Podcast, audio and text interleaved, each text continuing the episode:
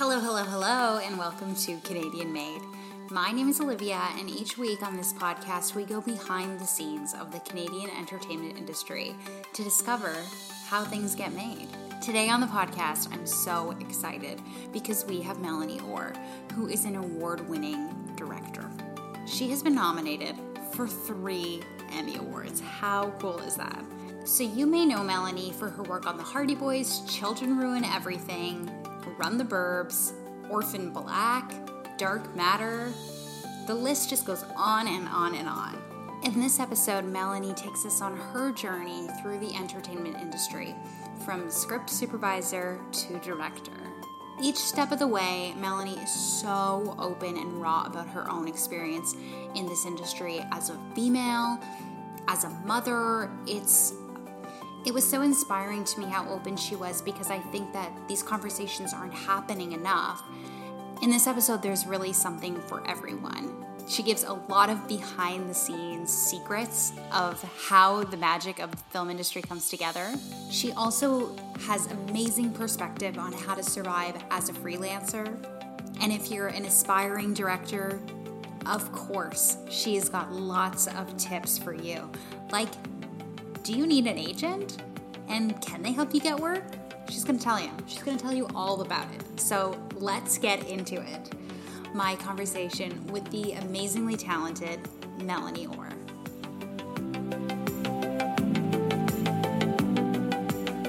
So, to start off, I want to know how you got your very first script supervisor job. It was quite a road I, I originally, you know, I went to college. I wanted to become an editor, and I my first year of college, I got a job on a movie of the week doing craft service, so making sandwiches. And I was like, uh, I don't even know, maybe I was 19 or something. A college student, not very good at that job.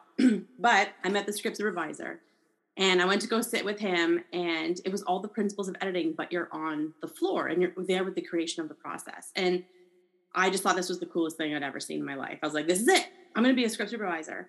And so I had approached him at the wrap party and said, like, hey, can you train me? And we kept in touch. He taught a course when I was in second year that I left school for to go do in Toronto. And it's funny because the principles of things that he taught me in that workshop, not I not only applied to like my job as a script supervisor, but also into my directing job. Um, so it was pretty incredible. And uh, and then when I finished school, three days afterwards, I was training on a movie of the week called Flowers for Algernon. And oh yeah, yeah, of course, I know the book. And I, I mean, honestly, I was 20 years old. I was so young, like a little pup. Like, mm, please teach me. I'm so excited to work here. And and it was great. And then after that, I got a. I worked on a movie where I was doing. I was slating, doing continuity and makeup touches. Got paid no money, and uh, and then slowly that like snowballed into like paying and paying work. But my first like big job was a daily, so I had I was a permittee with NABET to do continuity, and I was living in North York. Again, I was 20 years old. I get a phone call for Relic Hunter that the continuity person was sick that day and they wanted me to come down. And I was like, oh, okay. And I, I literally grabbed lined paper and a stopwatch. And I, I was like, I can be there in an hour. And I hopped on, again, because they paged me, but I hopped on the subway, took the subway down to Relic Hunter and walked onto a set. They were already shooting. I was like terrified. It was, but our um, the stand-in on the show was the sweetest guy. His name was Jerry, and he comes up and he goes, "I started taking notes," and he had on the back of the sides had written notes for what they were shooting, and like I didn't even know who. I, I was still learning the whole process, and then I finished my day. I felt pretty good about it. Like I felt I was able to help out and follow the script, and and then I just left. And then I got a phone call like a week later from the production company asking if I handed a, a timesheet or if I signed a deal memo. And it was funny because I was like, I was kind of left that day going, how do I get paid? Do they even know who I am? and yeah, I didn't even know to, I didn't even know to do that stuff. It was pretty funny, but that is um, funny. Yeah. So that was like, you know, the, my entry, entry level days, but I would feel like my first show that I really felt like, oh, okay, like I am a script supervisor was a TV show called The Zach Files which was okay. a half hour kids show we made back in like the early 2000s and it was my first like tv series gig. It was amazing. I like it was so great. We did 26 episodes and it was working with kids and it was chaos and like i loved it. Yeah. And okay, so I have to bring up uh, Naturally Sadie and Radio Free Roscoe. Oh yeah, because those were the shows that I grew up on. I like loved them. The Family Channel was was the place to be. And so I have to ask you about your experience on that and you know was there something about those types of shows that made you like working with kids more? Yeah, interesting question. So it's funny that you say Radio Free Roscoe because recently it was on Family Channel. I was flipping channels and I watched an episode and I it really holds up. Honestly, I was like, oh, this is really good. Like, oh, um, amazing. I have to revisit it. Yeah. the Radio Free Roscoe and Naturally Sadie, those shows like really stuck out because at that point I really felt like as a script supervisor, I'd hit my stride. Like I felt, you know, I had like a, a great pocket that I was working in I felt like I was wa- working with like uh, directors that were influencing me positively. Um, there was a director, Gail Harvey, who was also one of my mentors, and I remember, you know, her, and I think she was directing on the Zach Files, but here was a female director, which I hadn't seen yet, and a mother, which I also hadn't seen yet. And so it was really interesting because she was the, also the mother of one of the cast members. So it was really interesting to see that this could all be possible for me, right? Like I think it was really uh, inspiring. And then you know, moving on to shows like Radio Free Roscoe, some of the people from Radio Free Roscoe are still my best friends today. Like that's how close we all were. We would wrap shooting and we would all still just like hang out. Um, I got married on that show. I learned a lot about um, scripts and story and, you know, and the cast were really great because like they were fairly new. So it's really, I think what I realized from Radio Free Roscoe was the vulnerability of actors, Oh, that's and, interesting. Mm-hmm, and I think that children tend to show it a little bit more in a different way than adults show it. And so I really was aware of that and able to just like, you know, help nurture and support in the ways and definitely learning the way you can see when people are overloaded. You can see when an actor's gone, gone and the director's giving them a bunch of notes and the camera people give them a bunch of notes. And I have to come in and tell them like different hand or here's the line. And you can just see like it's just too much. And so noticing that, I kind of find like the best way to kind of go in and say things and less is more in a lot of situations. And you know, I was not planning to become a director. I would, I was going to be a career like script supervisor, and I was very happy about that.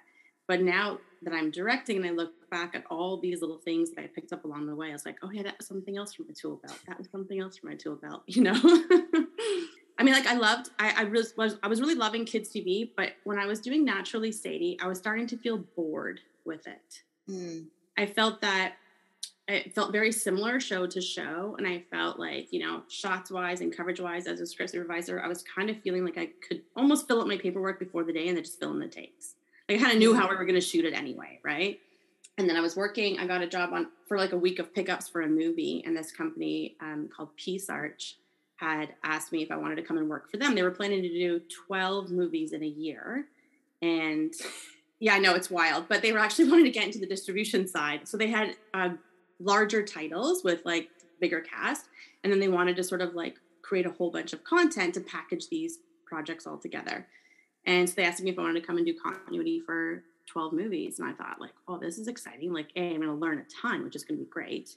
And little did I know that it ended up sort of being a bit of like the Roger Corman school of filmmaking. Myself and a whole bunch of like us, we just became this like group, and we would literally shoot a movie every month. So shoot for three weeks. So one would be prepping while one was shooting. And so as a crew member, you just kind of like rolled in to the next one and the next one and the next one. But everybody started elevating. Everybody started moving up.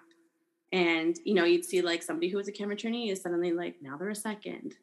Then they're pulling focus. And, you know, like myself, I was offered an opportunity to direct with the company which wasn't something I was kind of going after. Um, it was incredible how it was offered to me. And I thought, like, I, yes, I'm going to say yes, as terrified as I was. and um, anyway, so that's how I got my first directing gig was with that company. And it was wonderful because it was with a group of friends uh, who were really elevating and it was a super supportive environment and it was great because i was really able to concentrate on that transition from protecting story as a script supervisor to telling the story as a director. That's interesting. So before we get into your yeah, oh yes, your directing, I have to ask you because to be honest, I don't really know what a script super, supervisor does on the day to day. So can you, mm-hmm. for me, and hopefully some of our listeners who also yeah, don't sure. know, give us the spark notes of your day as a script supervisor? Yeah. Uh, so a script supervisor has a very interesting position, and we're sort of from the very beginning when we're given a script, our first task is to time the script.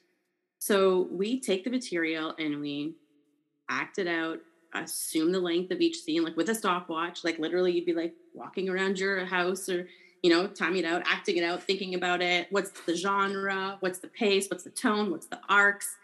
All this. And then you're giving an estimated time for each scene, which in turn gives you an estimated time for the entire uh, episode or movie. They then use that number, production uses that number to see if we are overshooting or undershooting what we need to deliver. So let's say, for example, on a half hour episode of TV, they have to deliver 21 and a half minutes of content. Well, if I time the script and it's 27 minutes, that's six minutes they're going to cut out, right? So then they would cut back pages. And or the opposite, if it's short, they're going to add pages. So, you know, producers use that obviously because they're trying to budget uh, money versus like money on screen and we don't want to overshoot stuff. I got very good at my timings. Like they would be like bang on for the main thing. Um, I mean, it's a little bit more challenging for features because uh, it's a totally different kind of uh, storytelling than TV. But they were, you know, you, you, get the hang of it. And again, it's an estimate, right? So it's mm-hmm. not set in stone. And, you know, sometimes you'll get in arguments about your timing, but it's a guesstimate. And based on my experience, this is my estimate. Anyway, um, so that's the first thing. And then once uh, you go into prep, so I'm responsible, you know, I break down the script, I break it down into um, script days. So for every uh, scene, there's a, a, script day, whether it's like today's day one and then tomorrow's day two. So then the actor would change their clothes between days, unless they were like out all night and they hadn't changed their clothes. So it's a way that in production we track uh, story chronology is through mm. script days. So I do one, the ADs do one, then we compare to make sure we're all on the same page. Um, and then, you know, I break down the script for uh, continuity. I have to remember this. It's been a while since I did continuity. but you know, you're breaking down the script for like what props do you need? What are like, you know, the obvious ones? What are like uh, the assumed props? Like, let's say it's raining outside. Does this person have an umbrella? Do they need to have a rain jacket on? Are they wet when they come in? Are they dry? How long were they outside for? Like, all of these things you're thinking about all this before you even go to camera.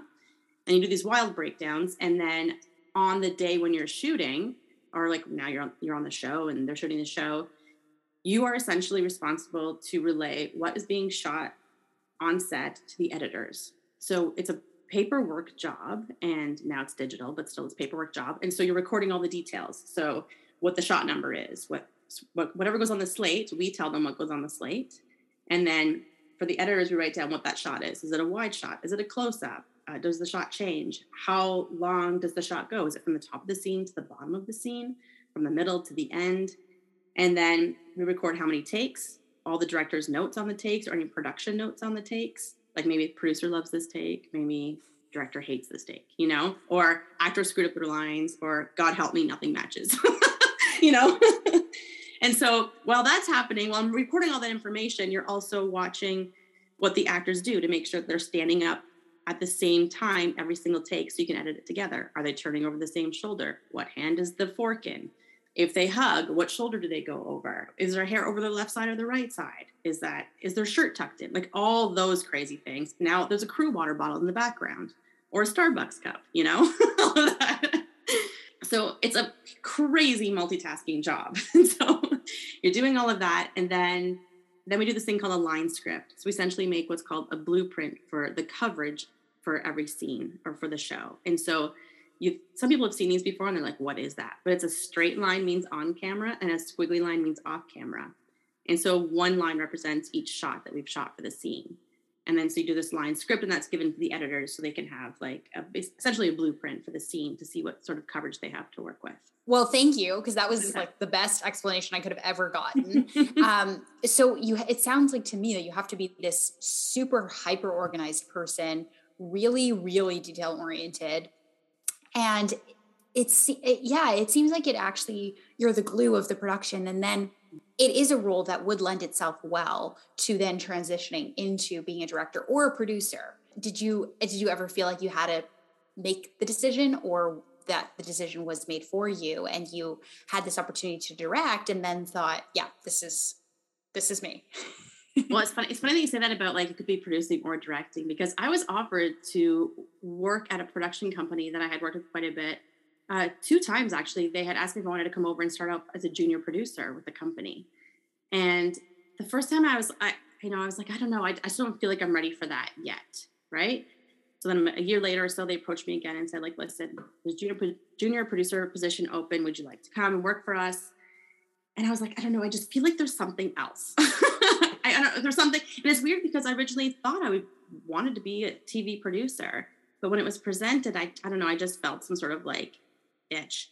But there was a creative executive position that opened up there covering a mat leave, and I did go, and so they had offered me that, and I went to go cover uh, this position, and it was interesting, definitely.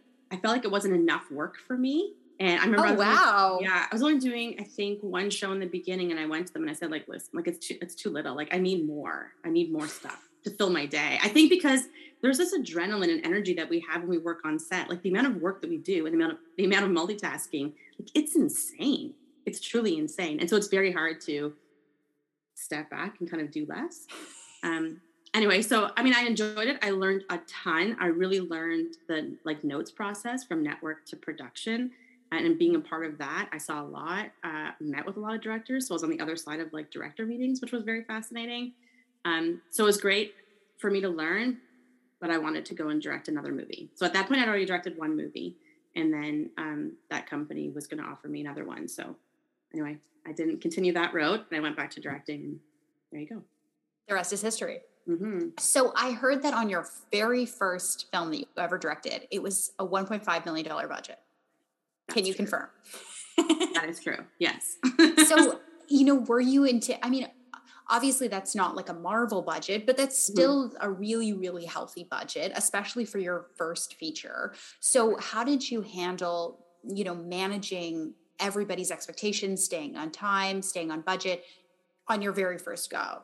Yeah, it's interesting. Like I was saying before about I had always protected the story and now I had to tell the story. And so I was really, I, I, was very comfortable with production. Like I, I know if I can see the scene and length of the scene, I can base, I, I felt very confident in how long I would expect it would take to shoot that. But I had never been responsible for the one dealing with all the performances myself and talking to the cast and making sure that the story has a, a flow and it's coherent and it's, you know, there was a lot that I, that was new for me. And so I kind of just leaned into what I was comfortable with and spend a lot of time on the things that I wasn't. And it was so weird. It just clicked. It was the most wild thing ever. I feel like I'm not afraid to talk about things and I like to just talk about things really openly and honestly. And I was very lucky because I had a crew who was really rooting for me.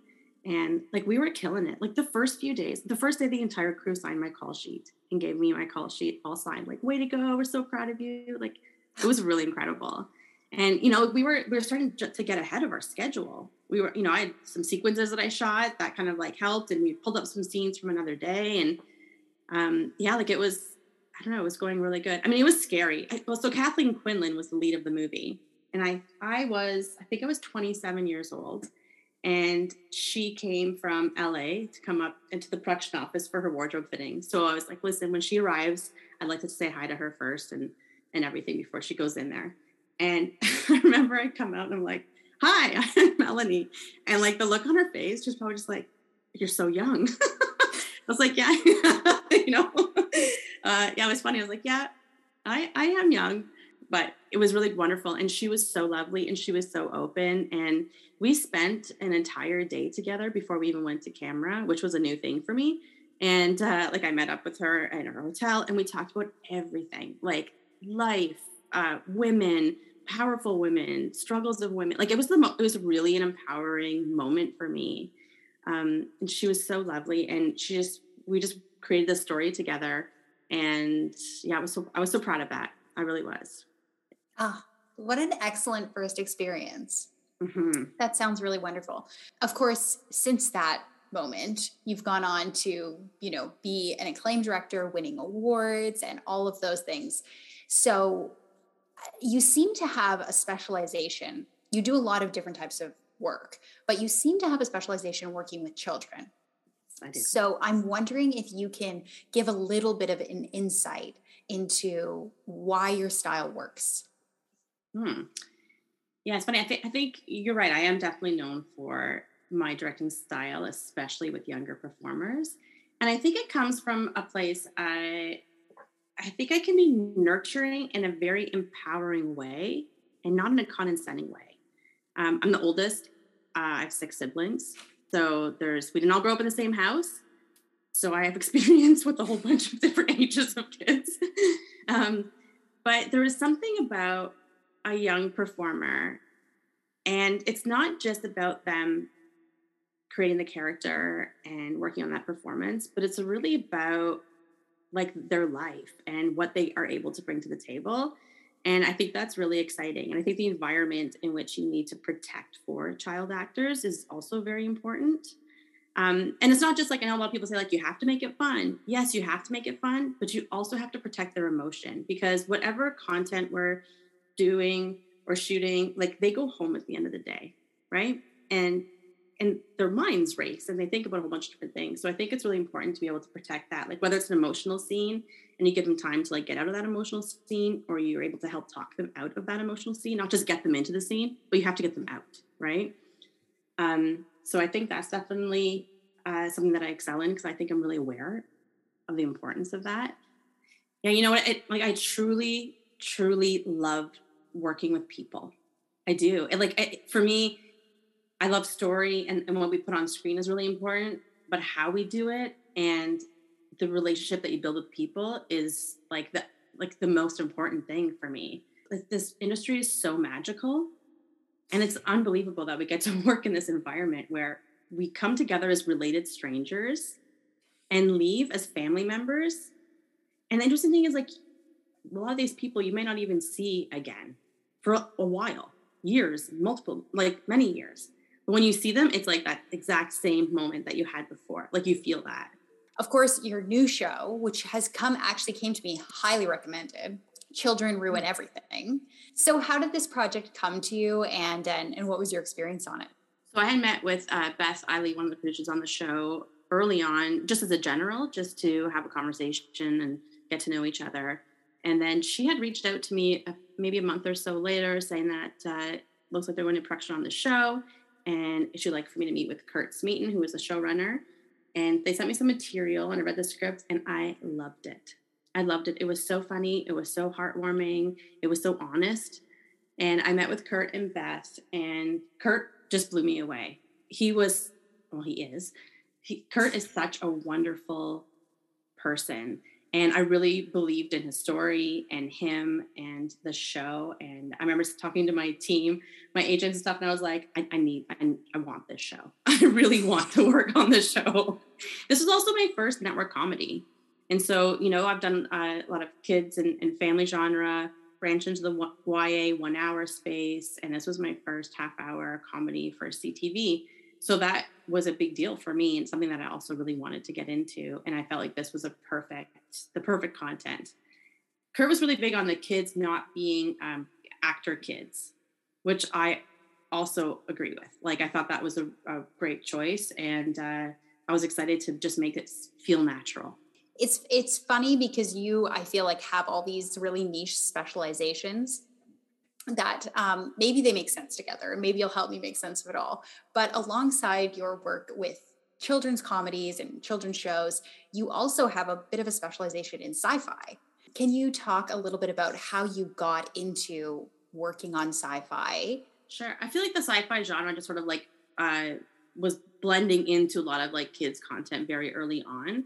So even as a script supervisor, there was quite a few shows where I was learning visual effects. I worked on a show called Blobheads, where this kid lives with aliens, and so but the aliens were animated. So that was like an early uh, introduction into like this sort of like blend of VFX and uh, live action. But I think the thing with sci-fi that kind of relates to all the other sort of like work that I've done is there is a family component and there's an acceptance component to it. So recently I've been looking back through all my work and realizing like I I lean very heavily into the idea of family. Now, not necessarily like the family that you have, but the family that you make or the family that you choose along the way. And yeah, in that sci-fi world, I feel like there's, you know, whether it's like other beings or monsters or, you know, different environments, there's that level of acceptance that is the kind of stories I definitely like to tell. Can you tell something that happens on sci-fi sets that's really cool and different that um, you know maybe makes the movie magic that is under discussed. So maybe something about the technology or mm-hmm. something that the actors have to do to make something come to life. That's something we might not yeah. know. Yeah.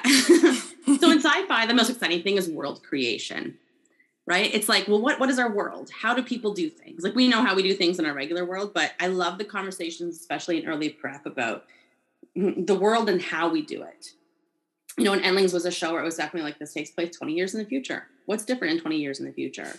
You know, show like Dark Matter, they're on a spaceship. What's their technology? There's an androids here now. So what do they use? And so leaning from uh, from that into the whole idea of like props and the things that you get to design and discuss and create is really exciting for sure. And then the most hilarious thing is explaining it to the actors sometimes. You're like, no, you're going to inject them with this like uh, ser- serum with this like weird futuristic needle that's going to make them uh, wake up and you know there's all these kind of like weird things that you you're creating logic to in the worlds that you're working in um, so it's really fun and i think sometimes it's really great to just like step out of like the norms that we know and, and just really like have fun and embrace this wonderful world you're creating of course working you know with movies and tv shows is very magical but I also want to hear about the time, a time where you felt like, oh, I this is so difficult, you know, being on the grind, working on this. I feel so overwhelmed. Can you talk about one moment that was maybe your Hollywood heartbreak moment? Yeah, you know, I would say that when I so when I transitioned from doing continuity into directing, I finished I made these three movies. I was like, okay, that's it. I'm going to jump in this industry. It's going to be great. I'm just to like I'm just to work. And I remember, I don't know, it just wasn't, it wasn't like that at all. I didn't really know the road. The, it wasn't, the industry was very different from what it is today. There weren't really openings. There weren't really, I felt like the seeking new talent wasn't really there like it is now. I just couldn't find a place. And it was very hard. Like, and I figured all these like producers that I had known and all these relationships that they would like pay off with work and they really didn't. And so I would kind of bounce back and forth between doing continuity and directing for a long time. Then it wasn't until I worked on until I worked on Orphan Black that really um, sparked me creatively to kind of get back into it. Like I definitely felt when I finished those movies, I was like, okay, this is it. I'm going to be a director. And then I was like, oh, like there was, where do I go? Like there's no place for me really. And when I worked on Orphan Black, I saw where there could be a place. I'm like episodic. I think episodic is where I can see myself. And I can see that you can tell amazing stories and you can really push the envelope. And so I sort of like leaned into that, into episodic after that. I feel like this industry is full of heartbreaks, but I feel like they're so small and they happen all the time that it's just part of the deal you know? For sure. I think we have a weird thing where the grass is always greener. It's like as soon as you know you there's like one job you didn't get you're like oh why did i not get on that show? That's crazy. I, I, t- I would have been perfect for that show. And then you get on something else. And then you know what i mean? So i feel like it's a constant rotation of like small little heartbreaks. Yeah. And i'm sure also your goals get bigger too. Like the first time that you did, you know, your first couple directing jobs, you probably were like, wow, this is amazing every single time. And then, you know, thinking about you, whatever now, you'd probably be like, oh, that was that was nothing. I've got bigger goals now. And it's yeah. just that at every stage in your life you you elevate. That is so true. And it's funny because my husband says to me sometimes when he when he says, but years ago, you would have died for what you have right now.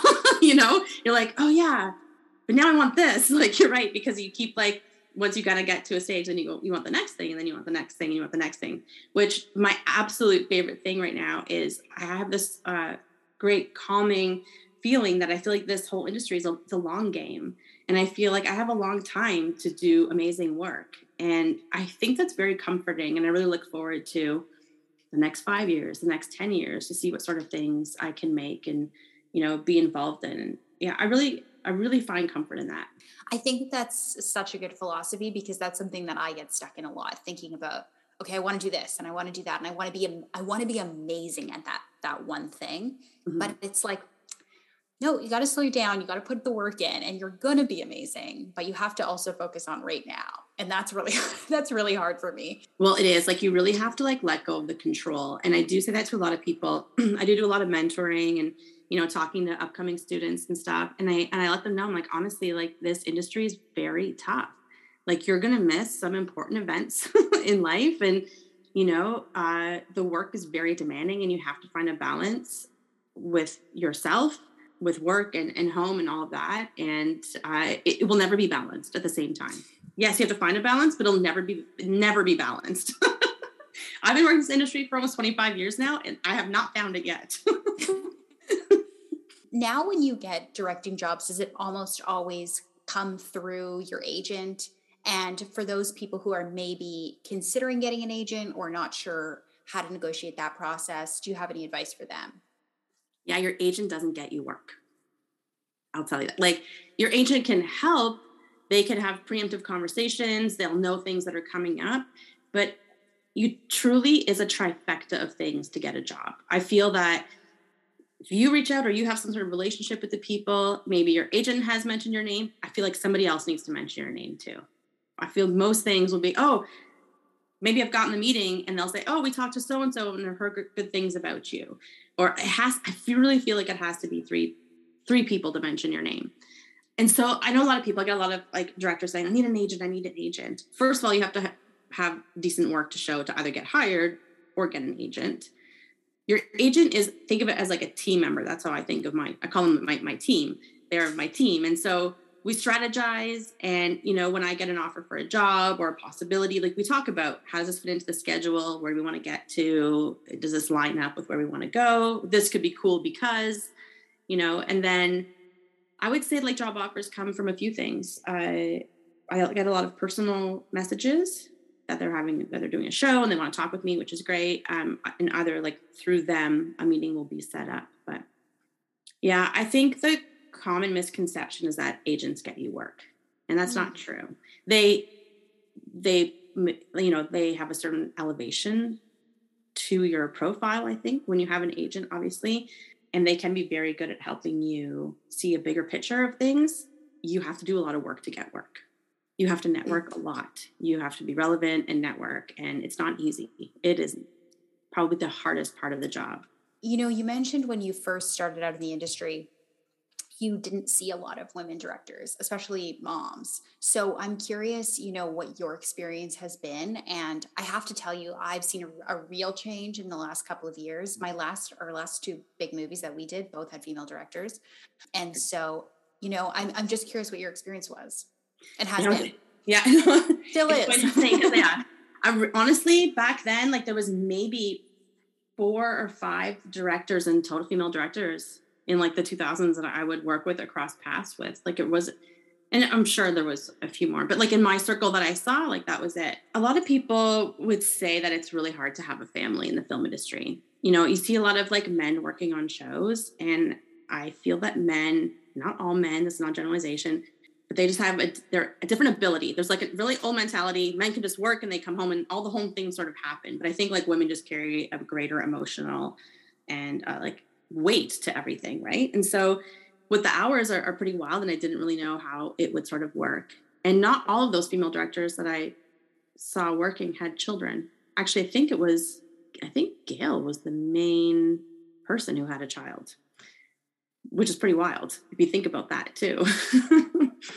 that was uh, pretty crazy. And you know, and then I worked in the industry for quite a long time before I I even had a kid, and um, we did not have an easy road to have a kid. And I have a whole wild motherhood slash filmmaking story where everything coincided with working in film. Like I I remember doing like an IVF cycle, and I remember like doing like my needles in a porta toilet, uh, the fancy the fancy film porta toilets, on Front Street. And whenever I drive by there or walking by there, I'm like, oh, remember that crazy time when I had to like take my needle at five o'clock? Like there's a wild uh, road, but I, I don't know. I managed to make it all work. I did. And I think it really can be. And I think I tell a lot of uh, women who are starting to have kids or ask me questions about it is it can be exactly what you make it, right? Like your norm is your normal. Like if you want a normal life, if you want to be I don't know, our old, I guess, ideal of what normal was, then maybe it's not the industry for you, but it's exactly what you make it. And, you know, we definitely have more off time than a nine to five job. So there's definite benefits there.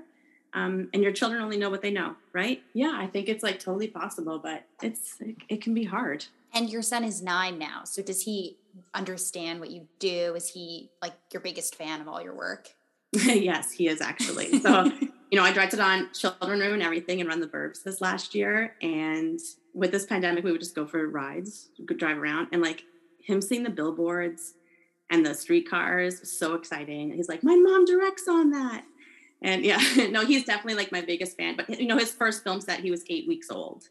And he, when I brought him his first film set to visit, and you know, he kind of grew up on the Orphan Black set. He would come all the time and visit. And Tatiana was so lovely, and you know, she would like hang out with them. And when I was directing, he would come and he calls action sometimes. And I think it's important for them to a see what you do, and also like I've explained to him that I love this, and this makes me really happy. And me being really happy makes me a good mom, makes me a good person. And this is important to me, just like how you like to, I don't know, play video games. It makes you happy, right? you know, you can like relate it, but you know, it's I think it's really uh it's important. And you know, he sees it and he supports it. And that's not to say that there's not hard times sometimes, sure, but like greater picture is, you know, we, we can do any you can do anything you want, right? You can. You yeah. truly can. Do you think he's gonna go into the industry? Uh, yeah, if he could, for sure, he would want to be a comedian right now. Like he going to comedy camp for March break. He works on his routine all the time. He's like breaking down jokes. Yeah, it's wild. Yeah. oh, I love that. Oh Either that gosh. or a rock star, but I don't know. We'll see.